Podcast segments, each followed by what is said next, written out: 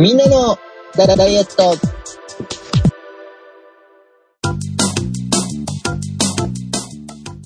この番組は思わず台風に吹き飛ばされてしまいそうになるほどスリムなボディを手に入れた皆様の心と体をぎゅーっと絞るダイエットバラエティーです。お送りするのは私、長井と、飛ばされそうになった半助と、大丈夫だ。俺は飛ばされないぞ。鉄一郎で す。よろしくお願いします。よろしくお願いします。まあね、まあ飛ばされないっちゃ飛ばされないんですけど、まあ車がすごい揺れたんですよ。だからお、飛ばされそうになったって言っても、許されるかなって思ってちょっと言ってしまいました。はい。許します。いやー、すごかったです。久々に台風来たっていう感じでした。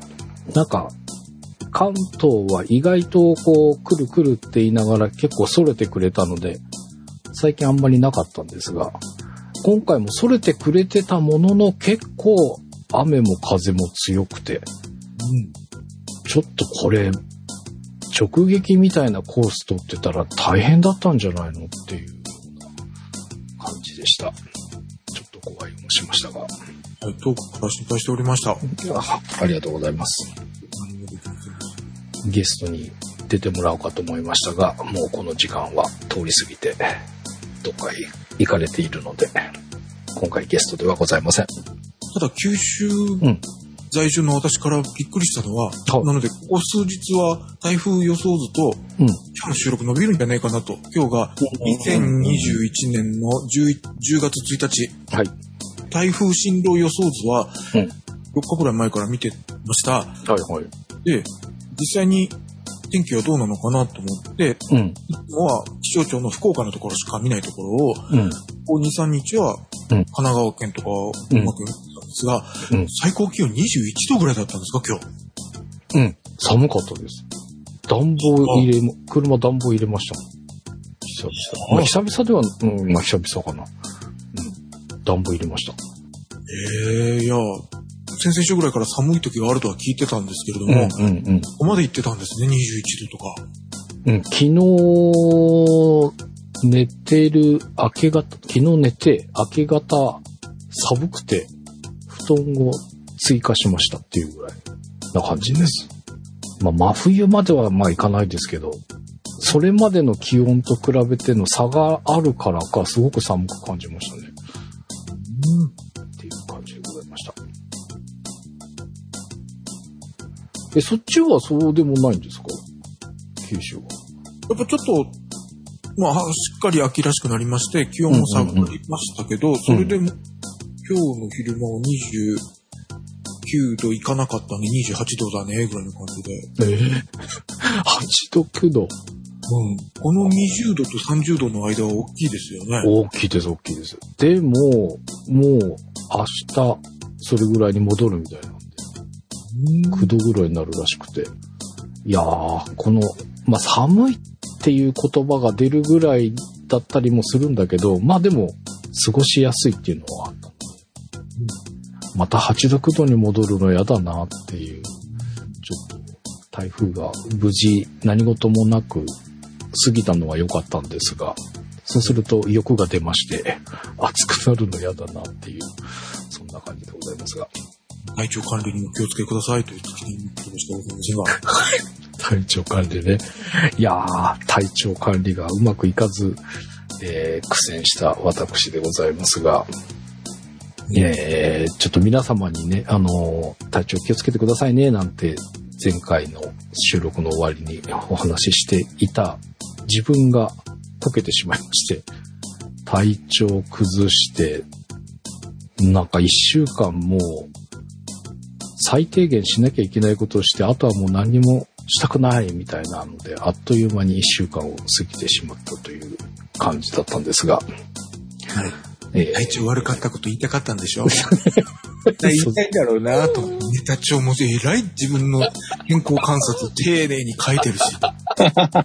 いやいや、これは、まあ、まあね、そうそうそう。お前、ダイエットの番組してさらに研究所まで、ま あダイエット方法に対してね、やりゃいいのに、前回気がつきゃ、僕もツッコミ忘れてましたけど、うまくいかなかったら黙ってなかったことにしますとか、お前、そんなこと言ってました、俺。なんだよ、あの、あなたに先送りダイエットの時に。あ、先送りね。はいはい、はい。研究所とか言ってる人が言うセリフじゃねえだろうと思ったよ。言ってたよ。なくなって絶対量が減るのではないかという仮説のもと、実験を進めております。先送りにしたら絶対量を減らせたりしないんでしょうか？という実験を実施中でございます。ということで、うまくいったらまた報告したいと思います。うまくいかなかったら何もなかったかように黙っときます。この前は、なんか、野菜スープ式ダイエットの結果は、うん。言うことすら忘れてたしさ、忘れてました。てか、あれ、いつの間にかやめてたからね。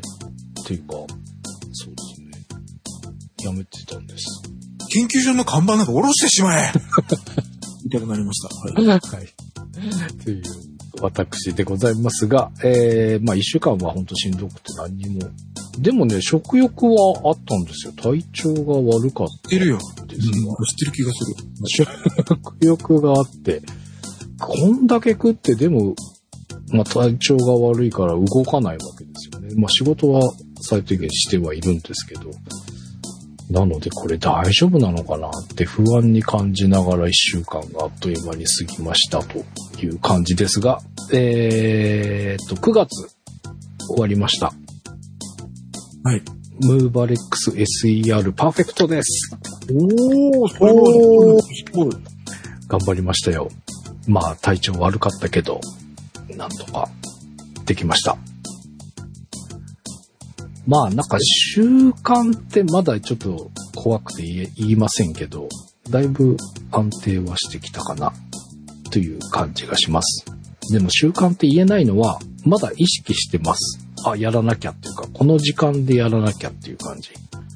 あの、いろんな時間ででできるみたいな話もさせてもらいましたけど、今、ほぼ同じ時間になってきているので、その時間になると、さあ、やんなきゃっていう感じで、ちょっとまだ意識があるから、まだ習慣って言えないのかなって思いながら、まあでも、すっ飛ばさないように気をつけながらやっております。と、えっ、と、9月は、ちょっと無理する感じの意識をして、一月できました。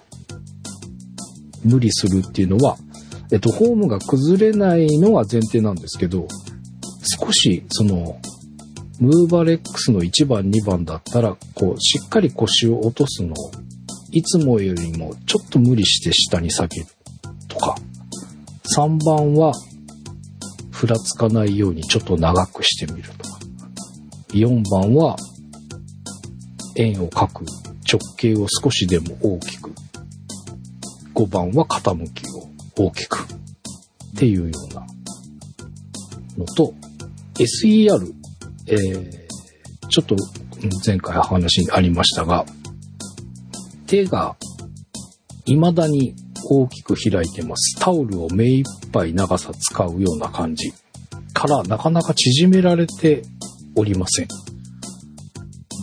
毎日、えーできてはいるんですけど、なかなかこの縮めるっていうことをちょっとしていなかったので、少し、やっぱり、まっすぐ、えー手のが、くっつくぐらい近づけられるようにっていうところをやっぱ目指していかないとなっていうので、えー今月に入ってから、少しずつ縮めるように意識して1ヶ月できました。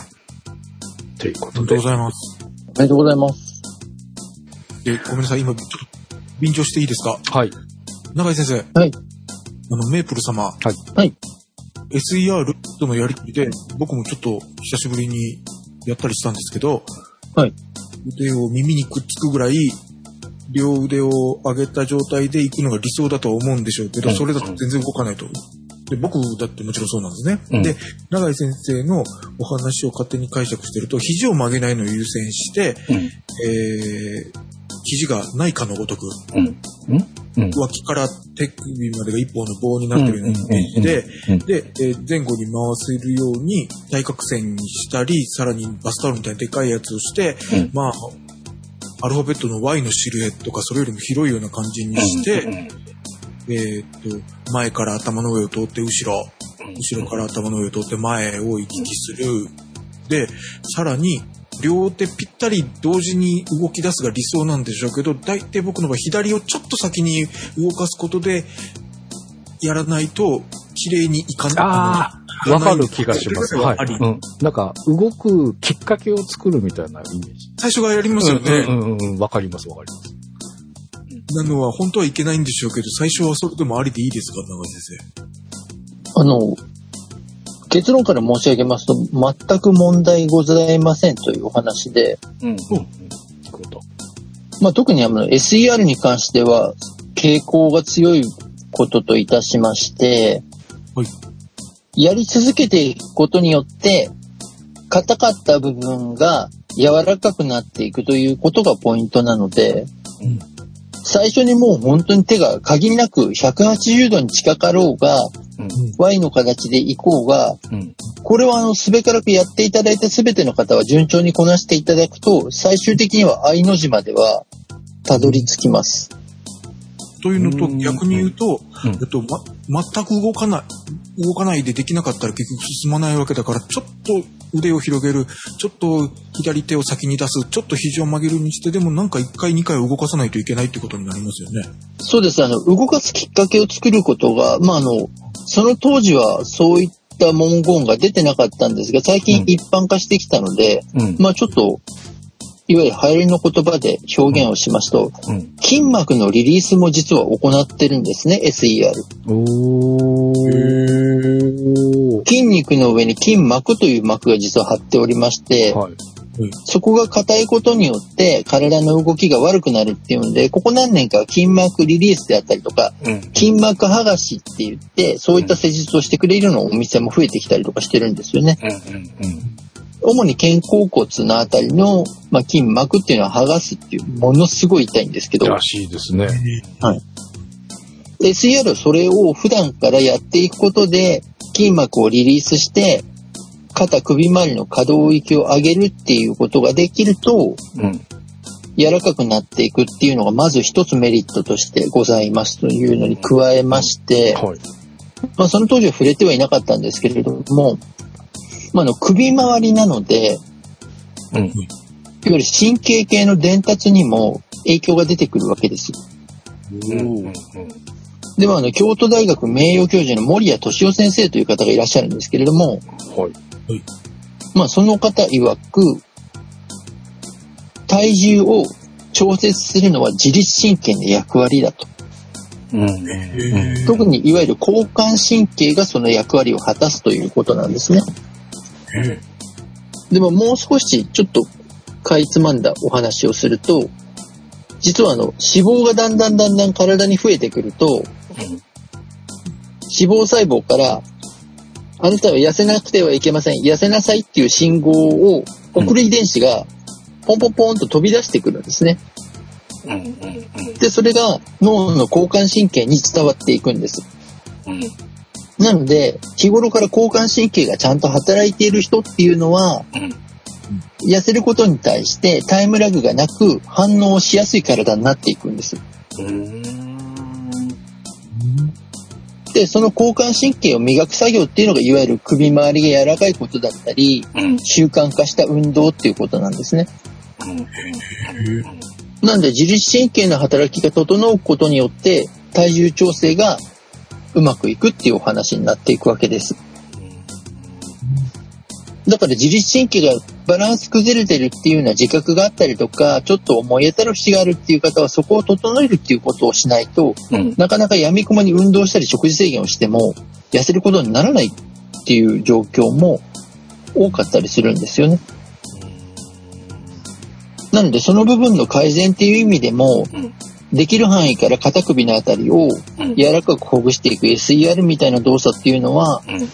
継続的に取り組んでいただくと、うん。実は本当に体重を落とすことにもつながっていくというお話でですね。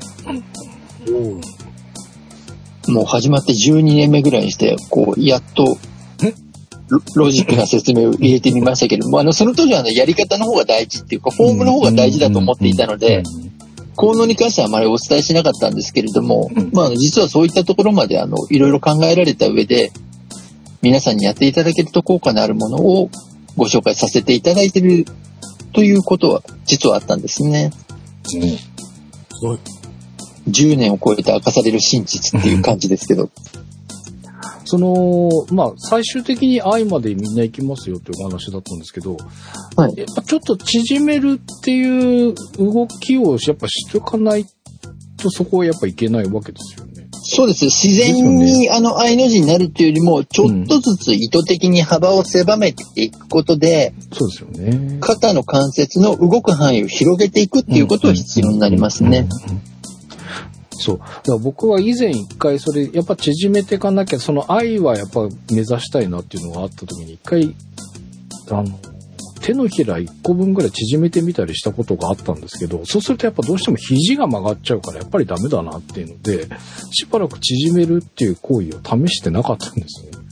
だけどやっぱりこのままやずっとやってても、結局、その自分ができるところをずっと固定してやっちゃってたので、やっぱちょっとでも少し縮められるギリギリのところを試していかないとダメかなっていうのが、まあちょっと8月終わりぐらいに思って9月入った時にはそれをちょっと意識し始めてはいたんですが、1ヶね月や縮め、うん、縮める要は一つの目安として、うん例えば自分の親指の関節一つ分ぐらいを考えていてもらえると、うんうんうんうん。はい。無理なくできると思うんですね。あちょうどでは良かったかもしれない。あの、ただ、えっと、やっぱぎゅっは、手のひら半分とかって一気にやろうとすると、やっぱりダメだったんですよ。前に試した時と同じで肘が曲がっちゃうっていうのがあったので、じわりじわりと指一本分ぐらいずつをやってみたりして、1ヶ月やってようやく手のひらの3分の1ぐらい。それも両側合わせての3分の1なので、片方側でいくと手のひらの6分の1ぐらいっていうかいいのかな。本当指1本ぐらいがちょっと内側に入ったかな、どうかなっていうぐらいではあるんですけど、ちょっとこう、少しずつでもこう、縮まりそうだなっていうのがようやく実感として出てきたかなっていうぐらいではあるんですけど、ちょっとそこの愛を目指して、また引き続き頑張っていきたいと思っております。まあ、あとさっき哲夫さんがおっしゃっていたように、うん。こう片側から動き出す方が動かしやすいっていうお話なんですけれども、うん、うん要は動かすきっかけになっている側と反対側の肩周りがものすごく凝っていることが多いんですね。うーん。だ右利きの方で言うと左側からの方が動かしやすいとか、それはあの右側の方がこれが強いので、ああ、僕も確かに左、きっかけと作りたいなっていう感じの時は左になっちゃうと思ってました。硬くて、だんだんあの、いわゆるやっぱり、肩こりが進行している状態なので、うんうん。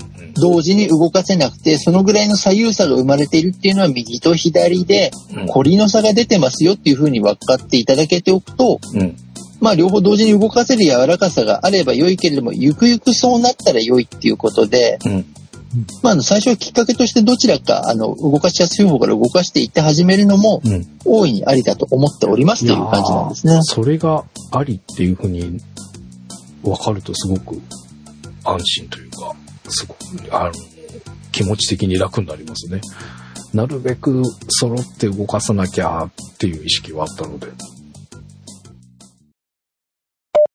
はい、それでは、私の成果発表に参ります。前回ご紹介した数字が21年9月17日の計測でした。体重が88.1キロでした。えーはい本日21年10月1日の計測です。はい。体重です。いじゃん !86.1! おー2.0キログラムの超特大減量です。おめでとうございます。ありがとうございます。体脂肪です。前回ご紹介した体脂肪が26.1%でした。今週の体脂肪率です。じゃん !25.9%。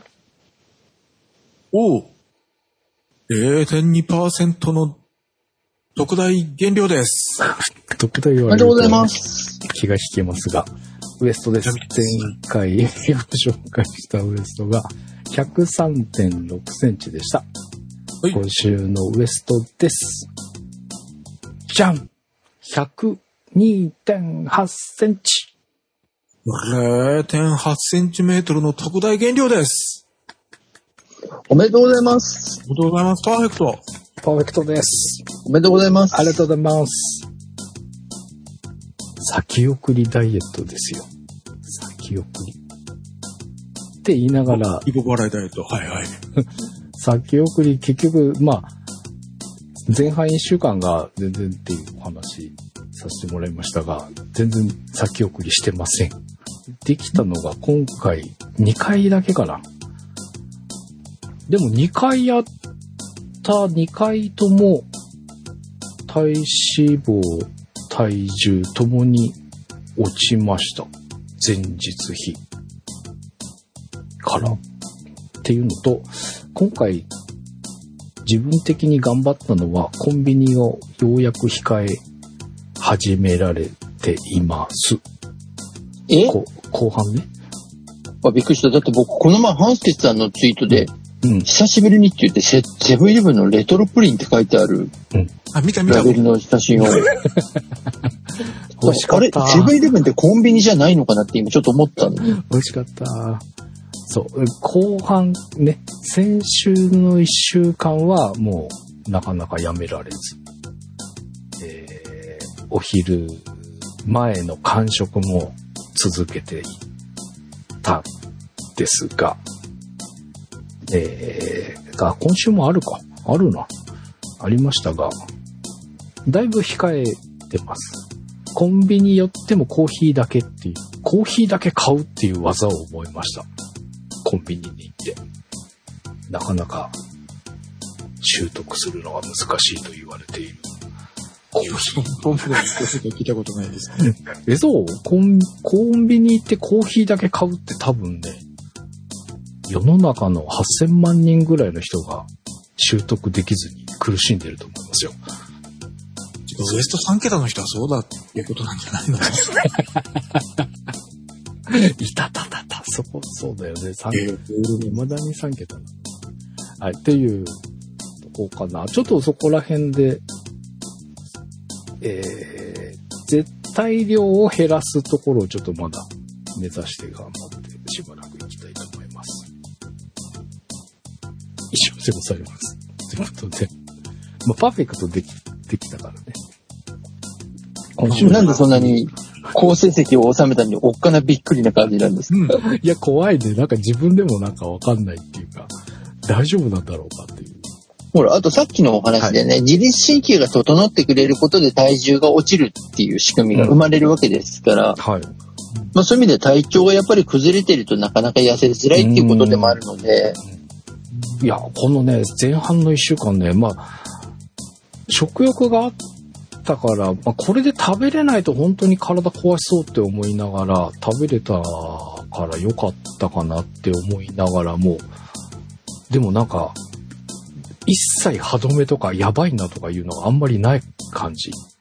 ただひたすら時間だけ過ぎて食べるのは平気で食べちゃうみたいな、なんかちょっとやばい状態だったのはありました。それでも 2.0kg のマイナスはすごいですね。うん、だ後半か、あ、でも前半も緑になってるから、あれか。なんでだろう。どういうことなのあの手帳に緑色が塗ってあるところがあるということですか？ーはい。えっ、と、前回ぐらいから、えっ、と、体重、体脂肪は毎日計測しています。で、前回の発表した時と比べて、多かったら赤、下がったら緑っていう感じに、ちょっと色付けをしてみたんですが、でも前半も緑あるのって赤があんまりなかったなっていう感じですが。でもこれタイムラグがあるからあれなんでしょうね。えっ、と、2周目の前半が赤いじゃないですか。多分これ1周目の付けがここで来てるんじゃないかなっていう気がするので。やっぱりその、コンビニを我慢したり、先送りとかをした成果かなと思っております。と、はいやっぱりムーバレックス SE ラ続けてるのが、こう、あ、やばいなって気づける砦になったような気がします。体調が悪かったっていうのもあるんですけど、なんとなく、こう、やばいやばい、戻していかないと、戻していかないとっていうのは、やっぱムーバレックスやったりとかした時、感じてたので、ね続けるのは大事と。12年でしたっけ？たった今更ですが、ムーバレックスやる、続ける効果というか、そこら辺を感じているところでございます。ということで、私からの方は以上でございます。テトさんよろしくお願いします。はい、お疲れ様でした。いや、2キロも下がったのに、うんあの、なんていうんですかまあ、僕は驚いたのは、うん前回、大したこと、大した数字も下がってないのに、うん。とマイナスの数値が出たら、僕が発表する前にも自分でずっと手をは叩いてたのね。先週の発表でね。そうでしたね。はい。だから今回はえらい下がっているのに、なかうん。なか拍手しないから、うん。なんでそんなに謙虚になられるんだだとおかなびっくりだったんですね。おっかなびっくりはおっかなびっくりですね。あの、ちょっとこの2キロは、たまたま瞬間風速ぐらいのつもりでいなきゃなっていう、ちょっと気を引き締めております。どうしたんですか、謙虚。ちょっと謙虚にね、行ってみようかなと。感じでございます。はい、お疲れ様でした。しかも。賢者タイムにならずに私に回してくださってありがとうございます。ありがとうございます。はい。普通です。はい。前回の計測が、うんえー体重 87.0kg でした。うん。今週は、うん。じゃん !87.2。ありがとうございます。0.2キロの増量です。お疲れ様です。お疲れ様です。こちらです。体脂肪率です。はい前回が30.6%でした。はい。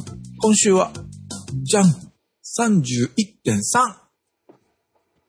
ありがとうございます。0.7%の増量です。お疲れ様です。お疲れ様です。ウエストです。前回計測が102.5センチメートルでした。今週は、じゃん !101.5! おー。おおえ、い1.0センチのマイナスです。おめでとうございます。ありがとうございます。ウエストだけ下がってんですね。はい。まあでもまだ3桁キープしてくれてるのでありがとうございます。いただくないです。けど、ちょっと下がって始めました。あ、そうですね。はい3桁。3桁仲間維持してください。いいえ、早く失礼します。えっと、見た目が少し良くなりました。おまだ言ってるけど。おはい。あの、前回の話の通りでしたね。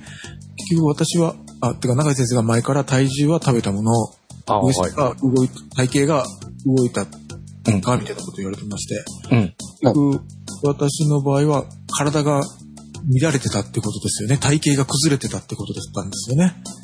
うんうんうんだったのが、えっと、前回よりは少し、ストレッチ系、うん。おお本当だ。まあまあ、いるようになりまして、お最初の週はかなり、うん。も一日下がったぐらいだったんです。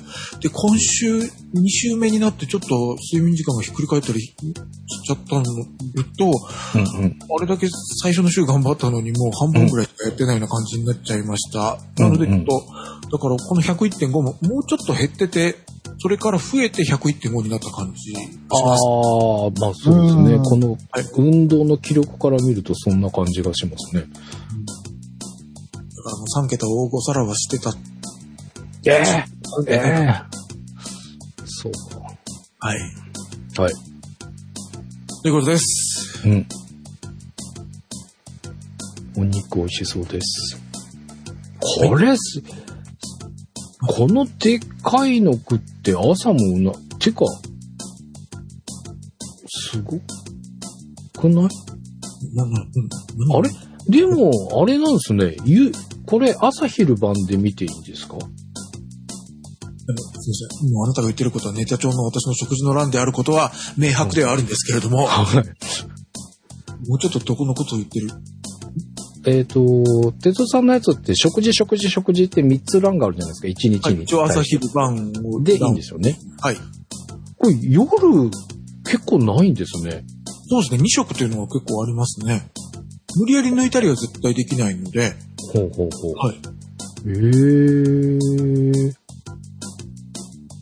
これは、はいもうなんか仕事の流れ、あ、ちょっとこのホットケーキメープルがちょっと気になってしまう。ちょっと言葉が詰まってしまいここにメープルシロップってちょっとかけるだけでよく使ってましたね、あなた。ました。ちょっとグスクロールしてて目が入ってちょっと止まってしまいましたが。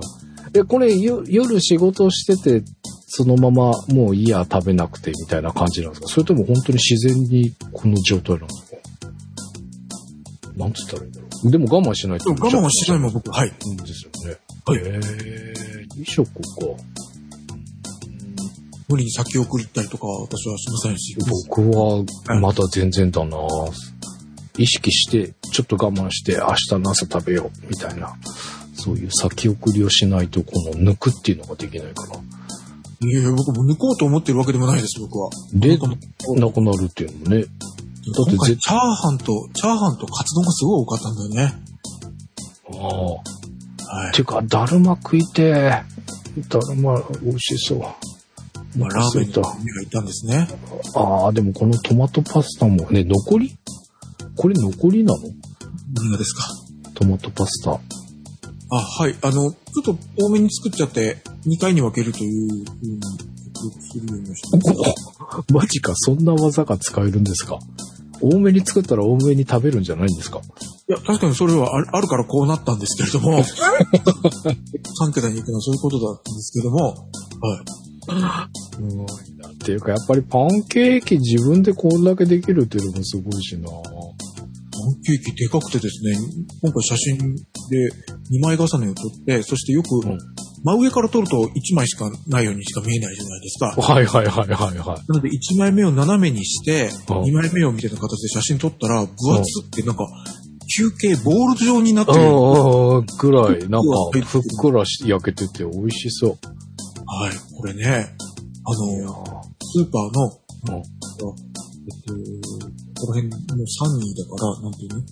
東京でいう声優の系列なんですよ。はいはいはいはい。そこのプライベートブランド？うん。のホットケーキなので、うん1袋189円。安っ。で、それに3袋入ってて、うん。3袋に分かれてるんです。で、その1袋が、まあちっちゃいパンケーキ3、4枚分。で、うちの場合、でっかいスキレット、ナポリタンとかパスタやだったら1枚しかできない。うん。もう一段ちっちゃい、今焼いてるスキレットだったら2枚できる。うん。うん。で、昔、うん。えーそれこそ僕が一人暮らし始めた30何年前は、うん。インターネットもなかったので、うん。レシピ本みたいなの買って、それ見ながらやってたんです。うん。うん。うん。で、牛丼を工夫してみたとか、あの時代ね、うん。うん。うん。昆布だしと何かかな昆布だしね。うん。うん。うん。ワインだったとか、うん。うん。ちょっとインターネットの前のパソコン通信とうん料理本でやってた時期なんです。うんで、その頃とかに見たそのレシピ本には、うん。小麦粉をふるってって書いてあったんですよ、この手のお菓子系のやつ。混ぜるからいいじゃん、めんどくせえじゃんと思ってたの。思う、思う、思う。はい。思う。あね、あの、うん先人の言うことは意味があるなっていうのが今わかりました。結局このね、ふっくらやるのはね、粉はさっき言ったみたいに安い、そして牛乳と卵と、まあ、プリンの時に買ったバニラエッセンスを入れるだけなの。だかはら大したこと何も入れてないの。コツは、混ぜない。混ぜない？え？そう。ダマ当たり前。ダマができても当たり前。まあ、ただ、白い粉のまんま焼くのはちょっと抵抗があるので、表面だけは、ちょっと売れてる状態、白じゃなくて、ちょっとクリあーム。あ、はい、はい、で、はい、はい。中は絶対ダマになってるのは当たり前。それぐらいほぼ混ぜない状態でうん焼き始めるとふっくら膨れるんだ。えええ、それで、ダマのまま焼けちゃうんじゃない？ならない。ええそうなん？だだし、ひどかったらやっぱりダマになると思うのね。だから、ふるっとけっていう先人の言葉だったんだね。ああ、そういうこと。混ぜるときに溶かすからいいじゃんって僕は若い時に俺は思ってたんだけどそれでやるとお好み焼き的なべちゃっとしたやつになるのよ。膨らまないのよ。ああ、お好み焼き混ぜすぎたらあかんっていうのは聞いたことあるわ。ね、ネバル、グルテン、グルテンが出るって言うじゃないですか。はいはいはいはいはいはい。はい、何かでサボったかなんかでたまたまほぼ混ぜないでやったら、スクワッとなって、面白くなって今やり続けてる。へえいやー、これ美味しそう。これ自分でこれができたら、もうなんか食べ放題状態でやばそうってあなた言うけど、放題ではないですが、でも粉がさっき言った100円として3袋で60円でしょ？だから1個30円だよ、これ。安いでしょあの、アマゾンでもちょっと調べましたが、ふっくらパンケーキの素とか言ったらえらいやっぱお高いのね。はあはあはあはいはい粉に工夫がしてあったりするんだけど、うんうん混ぜないっていうことをするだけで30円の粉でこんなにできるよ。へえということがお伝えしたかったです。美味しそうです。ありがとうございます。お腹空いてきました。先送り今日はできそうになります。あ、散歩のカップ麺もあるじゃないですか。今、噂の。え？噂なの？あの、ナノメタルさんって俺だけじゃ、ん オいやいや、あの、僕も食べたことはあるので、はいあの、あげてくださってるのを見ると、超刺激されるなっていう感じです。ネノメタルさんだったっけ？ネノメタルさんです。ネノメタルさん、福岡出身のラジオ投稿しておられるラーメンジャーナリストみたいな。そ うそう。ね、ほんとね、あの、そんな感じで。でも音楽の方なんですよね。あ、そうなんですか？メメタルだからそういうあこと？お名前から僕そう音楽の方だと思い込んでた。うんうん。いや、そうかもしれない。でラーメンにも詳しいななんかアイコンがかっこいい感じの。あ、か、か、かっこかわいい感じのアイコン使われてますよね。たそういう僕にしちゃラーメン多かったですよね。博多だるまの本店にも行きましたし、だるま行きたい。はい。はい、マルタイの棒ラーメンで。ちなみにこのチャー、ちゃんぽんスープとチャーハンは自家製ですか？?24 日の金曜日のお昼。ちゃんぽんスープ。はい。でこれ、はい、もうわかりました。これの何ですか？チャーハンはお手製ですか？あ、はい。マジか。すげえ中華、中華鍋ですの。ええはい。すごいね。なんか作れないもんないんじゃないのっていうぐらい、いろいろバリエーションがどんどん増えてってうん、なんか今、サイゼリアも行くのがちょっとバカらしくなってきましたね。ええそうなんだ。うん。まあでもそうだよね。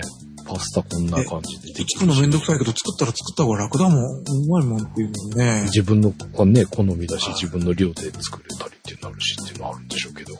カツ丼も数が多いのが、うん。なんかスーパーとかのお弁当のカツ丼を買ってきて、うん食べてやっぱり中途半端で、うちで、カツだけはこれ用に揚げたりせずに、スーパーのカツだけを買ってきて、はあはあはあはあはあ。で、卵をやるんですけど、これも、レシピでリュウジさんとかあたりでやったら、やっぱうちでやった方が美味しいもん。ええ買ってきたカツでもやっぱ美味しいんだ。はい。まあ買ってきたカツが美味しい。まあ、買ってきたカツで、1分レンジしたいところを30秒でやめて。そしてホットサンドメーカはいはいはいーで、はい。その残り30秒分を表面をカリッと焼くと、中の油も自分の油が落ちてきて、ほうほうほう。ちょっと焦げ目がつくような感じになって、とっても美味しいんです。やば、やっぱこ、ラジオもそうだけど、この番組もやばいな。終わった後すげえ腹減るタイプになってきてました。っていうか、俺が、はハンスケさんがゴキブリとして、まあ失礼ですけど、ハンスケさんがゴキブリとして、ハンスケホイホイを作ろうと思ったら、俺立候補してすぐ初日で仕留められる自信があるような気がします。あの、仕留められる自信もあります。ああ、そうですね。ありがとうございます。はい。ということで、でした。ということで。まあでも、ね、ウエスト下がってきてっていうので。そんなん下がってねえよ。でも、そう、ね、一応下向きになったじゃないですか。こうボンボンボンと上がってきたところで。はい、早く3桁おさらばします。されると困るんですが、このいや、困りません。もう一回上がってほしいなてか、ね二人3桁が2人もいることで永井先生が困ってるんだって。永井先生の言葉もなかったじゃん。そうですね。っていうか、いや、あの、僕は今、哲夫さんのうん。松屋の牛丼の写真が真っ赤なことに対して、ずっとあの、目を奪われていたんです。お半助さんがそこに触れないんだなと思って。いや、これなんか、え？どういうこと？これが普通、僕もこれなので、あんまり違和感を感じなかったというか、そういうことじゃなくて。そう、まあその通りです。あの、紅生姜の量っていうことですね。牛丼に対する。うんうんうんね。あの、お肉が見えないぐらいのっていう感じですね。じゃあごめん、これまで言わせて。はい僕にちょっと松屋が減ったんですよ、最近。というのが、松屋率松屋が、はい。はい、はい。と、う？ん。食作りたくないけど食べたいみたいな時に、まあ、うん。豚汁、豚汁と、まあ、牛丼を食べに行ったんですけど、はい。今年になっておでんを作るようになって、うん。で、ちょうど半助さんが、とワインと昆布だしが牛丼にいいんだよみたいな話の時に、うんうんうん作りたくなって、うんそしてその時におでんの残りで作ったらめちゃくちゃうまかったんですよ。は？おでんの残り汁で牛丼？うん。へえ。で、あの、こっち牛すじとかを入れたりするのもあるから、もう牛系統の出汁が入ってるような感じなんですよ。ああ、そこそこ。うんうんうんそうすると、うちだから、あ自宅に紅生姜はないんだけど、松屋で食べる牛丼よりうちで作った牛丼の方がうまかったな。へえ。おでんか。うん。それもあって松屋も減る、サイゼリアも減るみたいな感じなんですよ。いや、ちょっとおでんの時やってみようかな。まあ、うち、うちは、牛すじは入らないんですけど。でも、昆布だし、昆布はね、入れるしっていうとこ昆布系でしょ？どっちみ。ね。うんうんうん。ええそれはいいこと聞いた。ちょっと試してみようと思います。はい。ありがとうございました。はい。まあでもこの運動、急にこの増えたのは、ちょっとこう、頑張んなきゃみたいなのあったんですか？いや、長井先生褒めてくださったから。慰めてくださったから。ああ、じゃあ。半助のなんか濃厚接触になりました。いや、なってませんとかいう話聞いても痩せやせんけど、長井先生に慰めてもらったらちょっと痩せたした。って言ってたのが本当にそれなんだ。こんだけ急、ね、しっかり動けてるっていうのは、やっぱそれ大きいんですね。あの、フルじゃないですよ。ただ、まあ、う全くないが減ったっていうだけで、うんうんうん。はい。でも、一日あたりのその、バリエーションというか、なんていうの？そのメニューの多さが最初の一週間はすごいじゃないですか。割って、はい、2週目が、そういう形でリズムがずれちゃったので、今までだったら、これがゼロになっちゃってたところで増えてたんですけど、股関節と肩を柔らかくするというのが先生ので、うん。股関節のストレッチと、ABS、1回しかしない。けど、1回を1分ちょっと長く取るみたいな感じで。体の芯のところのストレッチみたいなイメージと、SER を何回かやるとかいうぐらいでゼロにはしなかったっていうのが、うん1週目は4回は行ったかなっていう感じでした。素晴らしいと思います。暗い声でありがとうございます。ごめんなさい、暗かった？いや、すごいなと思って。いや、てか、暗く聞こえたんだとすると、次の収録の時に、すごい数字が出てきそうで怖いなっていうのが表に出てしまったのかもしれません。まあ、怖くはないんですよね。あの、なぜす、はい、なぜそんなに進みたがらないのかっていうのが、今日は前編通してなぜ半助さんは痩せたがらないのかっていうテーマがですね、うん。割と全身漂っている。ちょっと、あの、先に行ってみたいなって、一回ぐらいね。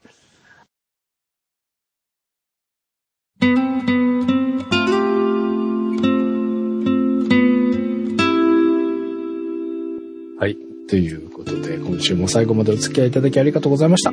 この番組ではダイエットのお悩み、ごいた自慢、ご意見、ご要望などお待ちしております。送り先は、ダイエットアットマーク p-scramble.jp または、ポッドキャストステーションスクランブルホームページのトップ、あるいはこの番組のバックナンバーページにメールフォームのリンクがございますので、そちらもぜひご活用ください。10月に入りまして気温もぐっと落ち着いて過ごしやすい日が増えてきました。私はなかなか動けていないので寒くなって動きづらくなる前に動く習慣を取り戻さなくてはと気持ちがちょっと焦っております。えー皆さんは動けていますか？よろしければ皆さんの近況などもお知らせくださいね。よろしくお願いいたします。ということでお届けしましたみんなのダイエット226回。お相手は半助と。三尾一郎と、長井でした。ではまた次回ありがとうございました。ありがとうございました。ありがとうございました。